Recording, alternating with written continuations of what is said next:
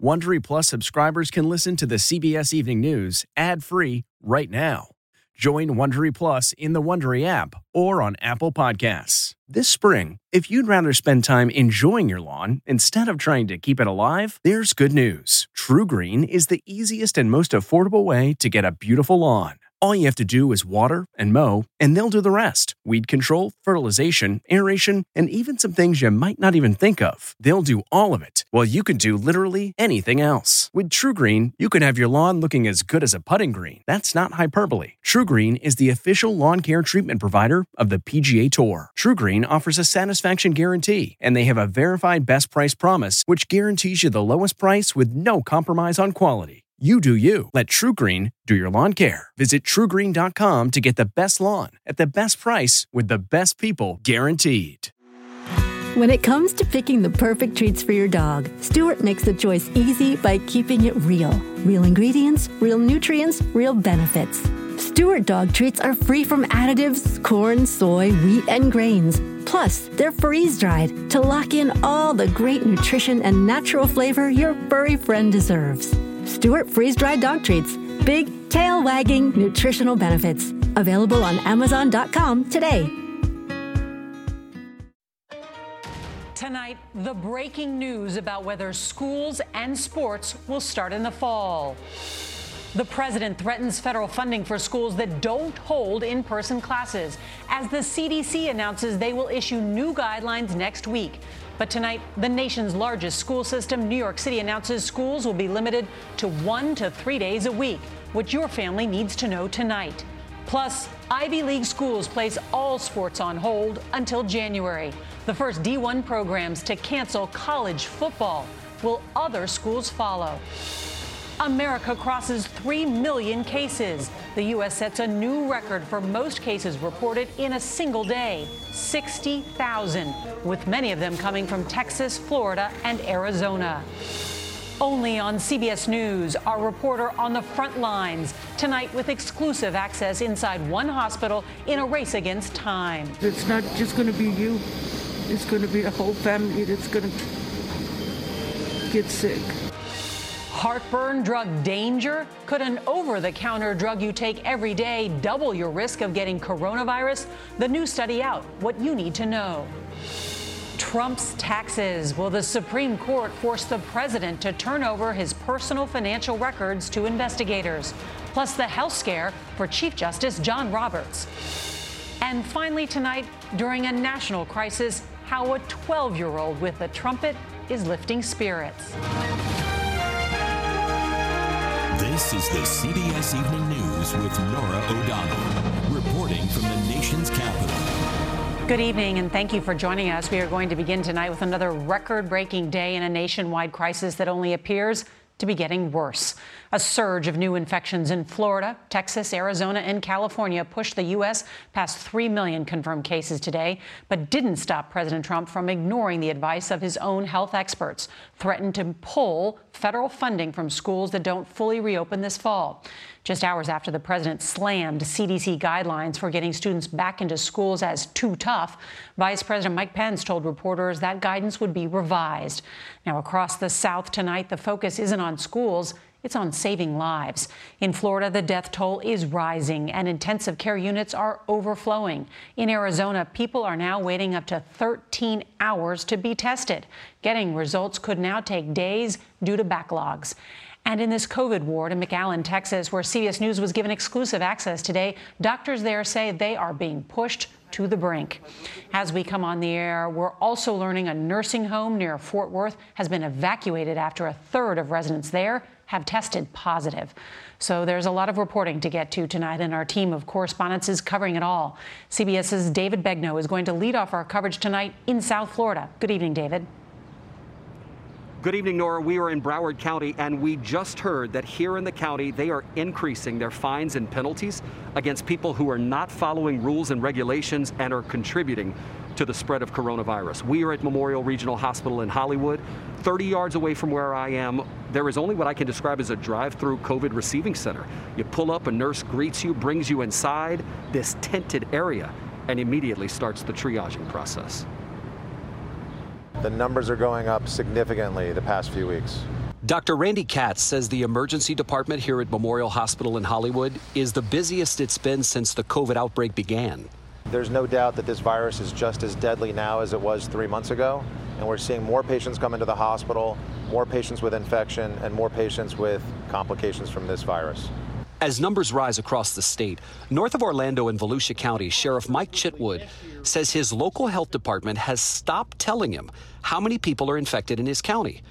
It's unconscionable because if you give the American people the information that they need, we can make informed decisions. Meanwhile, hospitalizations and deaths in other hotspots continue to skyrocket. On Tuesday, Texas broke its single day record, reporting just over 10,000 new cases. This is video from inside of a Houston hospital where medical staff worked to save the life of a 66 year old COVID patient. In coronavirus, one minute you're looking great, and the next minute you are gone. Arizona has fewer than 150 ICU beds left in the entire state. In California, at least 100 people have died from the virus for the third day in the past week. At today's White House task force briefing, Dr. Deborah Birx made this plea. Use the face coverings, not going to bars, not going to indoor dining, but really not gathering in homes either. You're, you're the mandate to wear masks continues to outrage some people. This man was reportedly asked to put on a mask at a Costco in Fort Myers, Florida. He has since been fired from his job at an insurance agency. Meanwhile, more cities and state officials are making face coverings mandatory, including in New Jersey and Atlanta. This kid woke up with a smile on his face. Pastor David Settles from Tennessee knows firsthand what it's like to lose someone to COVID 19. His 30 year old son Darius died Saturday, four days after he was diagnosed. He is urging people to wear masks. Somebody gave it to him. And I bet you, if they had known, I'll give it to this young man and he'll die, they would have done differently. One more piece of breaking news, this time out of Tulsa, Oklahoma. We have just heard from the health director in Tulsa who says that President Trump's rally there and the protests that happened around it last month likely contributed to 500 new coronavirus infections in that area. Norah? David Begnaud, thank you. And today, Education Secretary Betsy DeVos insisted that schools must reopen in the fall and slammed plans for a hybrid of alternating days in the classroom. But the decision on opening up is up to local officials, and many are following advice from medical experts. CBS's Ben Tracy reports tonight from the White House. President Trump tonight once again at odds with his own medical experts as he continues to relentlessly push America's schools to reopen. We want to learn in the classroom, so our schools. We want them open in the fall. He's also threatening to defund schools that don't open, though he has little power to do so, and criticizing the CDC's school safety guidelines, calling them very tough and expensive. We don't want uh, the guidance from CDC to be a reason why schools don't open. Today, Vice President Mike Pence said the CDC will issue new guidance next week because getting kids back to school is essential to parents going back to work and helping the economy. We just don't want the guidance to be too tough. But teachers groups say the federal government isn't providing adequate plans for testing or funding to reopen schools safely. So it's kind of unfair that we're putting the education system on the hook for bailing us out of this pandemic in terms of childcare and getting our economy moving again. In South Florida, where infections are surging, the Miami Dade County Superintendent of Schools said he will not follow a statewide order to resume in person classes next month if conditions have not improved. That's virtually impossible. It would be reckless. New York City's mayor announced today he will only partially reopen the nation's largest school district in September with students coming to school in person one to three days per week, an average class size dropping from 30 to between 9 and 12. I feel for parents who are juggling so much. We're going to have to figure out more uh, in terms of uh, childcare. Tonight, the Ivy League has canceled all sports programs until January due to coronavirus concerns. Now, other major college sports conferences are still hoping to play. It's just not clear how they're going to make that happen. Norah. Ben Tracy, thank you. We want to go back now to Texas, where the governor previously warned that a 10% rate of positive tests would be a red flag for the state. Well, tonight we've learned that rate there is even higher, and that's being felt in the state's hospitals. CBS's Mireya Villarreal gives us an exclusive look from the front lines. This is the sobering scene inside the COVID ICU at South Texas Health System Hospital in McAllen. Almost every patient in here is on a ventilator, and their chance of beating the virus is slim. Respiratory. Medical staff here are strained, struggling to treat more than 140 COVID patients, the highest they've had since the start of the pandemic. There are so many patients coming in right now that there's just not enough beds for them. Pretty much, yeah. Dr. Osman Khan works in the ER. Knowing how quickly things have progressed here, are, are you worried? Yeah, yeah, no, I'm, I'm worried. Uh, I feel uh, that this is just the beginning for us. Uh, it seems like it's going to be getting a lot worse. While we were there, Dr. Khan was treating Juana Prieto, who's developed pneumonia on top of coronavirus. Prieto and her husband Jesus were hospitalized after losing their 35 year old daughter Jessica to COVID last week. For those people that don't understand what this virus is, tell me, what, what has this done to your family? There are no words I can describe this. Losing your own your kid, my only daughter. Cases here in the Rio Grande Valley have increased by 70% over the last two weeks. And if you take a look behind me, you'll see some white windows. Those are rooms with COVID patients inside that have been retrofitted with special air filters. Right now, hospital administrators are telling me they are at critical capacity and they are begging for help before this gets out of hand. Norah? All right, Mireya Villarreal, who just a few hours ago with her crew took all that protective equipment off. Thank you for your reporting. Tonight, Arizona is down to the lowest number of available ICU beds since the crisis began. And in California, where infections are surging, medical workers are sounding the alarm about a shortage of protective equipment. And the UN warned today that soaring demand has led to a flood of fake medical gear. Here's CBS's Carter Evans. In California, there's a dwindling supply of protective equipment. They're not protecting us. They're not saving our lives. This California nurse says she's wearing donated gear and has to wipe down her gown between patients. Nurse Mary Miller told me she gets one mask per shift, seeing both COVID patients and people who are not infected. To have the thought of maybe we're giving it to them is not what we took our nursing oath for. In this memo to Congress, six of the nation's largest medical distributors warned raw material for PPE is now in a really bad position worldwide. Material for gowns is unavailable at any price, and continuing to supply protective equipment is not sustainable. Supply shortages in Sacramento forced five COVID testing sites to close. Rakesh Tamabatula just set up a medical mask factory, but he's worried about a broken supply chain. When you see nurses and doctors who are struggling to protect themselves, what are you thinking? I just hope there could be a simpler process where, you know, we could sell directly to the hospitals. And when a vaccine is ready, there could be a shortage of syringes. CBS News has confirmed that at least two government contracts went to companies that have never produced syringes on such a massive scale. Norah? This has got to be a top priority. Carter Evans, thank you for your reporting. Today, we learned George Floyd told officers more than 20 times that he could not breathe the night he died. That's according to transcripts of police body cam video worn by former officer Thomas Lane, who held Floyd's legs while fellow officer Derek Chauvin held a knee to Floyd's neck. Lane is asking a court to dismiss his charges of aiding and abetting murder. The transcripts show that he asked Chauvin whether Floyd should be turned onto his side. Chauvin refused.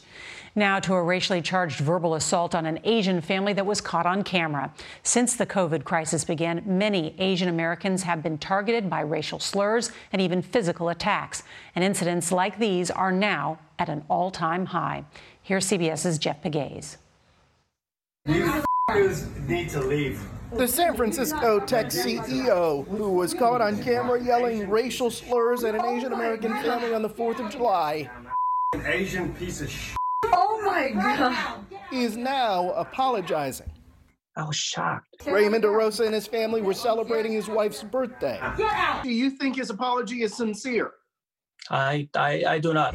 Since the beginning of the coronavirus pandemic, there has been a sharp rise in attacks on Asian Americans across the country. In Midland, Texas, in March, a hate crime attack there left a man and his two year old with knife wounds across their faces. In April in New York, a man poured acid on an Asian American woman. If you're from China, I need to know. There have been more than 2,000 reports in the U.S. of discrimination and harassment aimed at Asian Americans since March. Some of that is driven by racist rhetoric from our elected officials. Kung flu. White House officials have repeatedly defended the president's statements. You just push me. Amid the growing threat of the coronavirus. Stupid. Okay. And an increasing number of incidents targeting Asian Americans. You just assaulted me. To assign them guilt or to scapegoat them for a disease that they had nothing to do with is extremely problematic. In March, the FBI sent a bulletin to law enforcement warning about the increased potential for hate crime attacks against Asian Americans because the coronavirus was spreading. Norah. Jeff Pegues, thank you. As many as 125,000 women could lose contraceptive coverage from their employer sponsored health insurance after a Supreme Court ruling today. The 7 to 2 majority included Chief Justice John Roberts, who we just learned suffered an injury last month. Here's CBS's Jan Crawford. From Senator Warren. The 65 year old Chief Justice was walking for exercise near his Maryland home on Father's Day when he fell and hit his head, requiring stitches. Having suffered seizures in the past, Roberts was taken by ambulance to a local hospital and kept overnight. Doctors ruled out a seizure, the court said, and believed the fall was likely due to lightheadedness caused by dehydration. Justices aren't required to reveal health issues, and the news leaked only after the Washington Post got a tip. Roberts has played a dominant role this term, siding with his liberal colleagues on landmark decisions involving immigration, abortion rights, and LGBTQ protections. Wednesday, he was back voting with conservatives in two religion cases, siding with the Trump administration to allow employers with religious or moral objections to opt out of providing free contraceptive coverage under the Affordable Care Act. It all sets the stage for one of the most hotly anticipated decisions of the term whether President Trump's financial records and tax returns could finally be made public. House Democrats and the Manhattan District Attorney are trying to get a hold of those records. The court's decision could have major political implications, not only for the president, but for the Supreme Court as an issue in November. Norah? That big issue on Trump's taxes tomorrow. Thank you, Jan. A warning tonight that heartburn medication used by millions can increase the risk of coronavirus. Researchers at Cedar Sinai say patients who use proton pump inhibitor medications had between two and nearly four times the risk of testing positive for COVID 19 when exposed to it. Tonight, AstraZeneca, one of the makers of PPI drugs, tells us the company was not involved in the study and is confident its drugs are safe when used as prescribed. Now to a former college football player's life saving catch. Watch as Philip Blanks makes a diving catch to save a boy who was dropped from the third floor balcony of a burning apartment. The boy's mother died in the fire. Blanks, a retired Marine who played wide receiver at Saddleback College, says he plans to reach out to the family and try and help them recover. 12 year old boys are probably watching TV or playing Fortnite at 8 p.m., but there's a kid in Georgia who performs for his heroes at that hour. CBS's Mark Strassmann introduces us. Night after night, he's here. A 12 year old and his trumpet outside Emory Decatur Hospital. Jason Sagans is saluting the COVID fighters, frontliners like Dr. Matthew Hogan. It's amazing. It takes very little to make people happy, right? Both Jason's parents are professional musicians, but that's not where he got the idea. I saw a guy from the New York Philharmonic playing off his balcony for the nurses and doctors at shift change, and I wanted to do something similar to it. Rain or shine, he started playing tribute. 58 nights and counting. I appreciate that they're working so hard every day trying to save people's lives. I'm going to guess that there's a lot of people in this hospital who can't wait to hear you play. I think some people in the hospital do. Like Natalie Schmitz. Just at his age and his talent to even think about that is just mind blowing to me. She had a rough shift the first time she heard Jason play. It gives you a sense of community. And it changes your whole shift because people will come into work and they'll be talking about it. This virus is sticking around. The only good part? Jason will too. They know that every night I'm going to be out there playing for them. Mark Strassmann, CBS News, Decatur, Georgia. And inspiring all of us. On tomorrow's CBS Evening News, Lockdown Theater How a Puppeteer Keeps His Neighborhood Entertained. And if you can't watch us live, don't forget to set your DVR so you can watch us later. That is tonight's CBS Evening News. I'm Norah O'Donnell. We'll see you right back here tomorrow. Good night. If you like the CBS Evening News, you can listen early and ad-free right now by joining Wondery Plus in the Wondery app or on Apple Podcasts. Prime members can listen ad-free on Amazon Music. Before you go, tell us about yourself by filling out a short survey at wondery.com/survey. Are you ready for an all new season of Survivor? You better be because Survivor 46 is here and it's 90 minutes of twists and turns you don't want to miss. Better yet, after each episode, there's a brand new episode of On Fire, the only official Survivor podcast. Each week, we go behind the scenes of the episode's biggest moments, taking you into the how and the why things happened. And this season, we're very lucky to be joined by an expert, the winner of Survivor 45, Dee Valladares. What is up? I'm thrilled to be joining this team and to be giving you my take on how and the why players made the moves they did, what it takes to outwit, outplay, and outlast, and to ask Jeff some questions because even after 26 days out there, there is still a lot for me to uncover. Bring it, D. Listen to On Fire, the official Survivor podcast, wherever you get your podcast.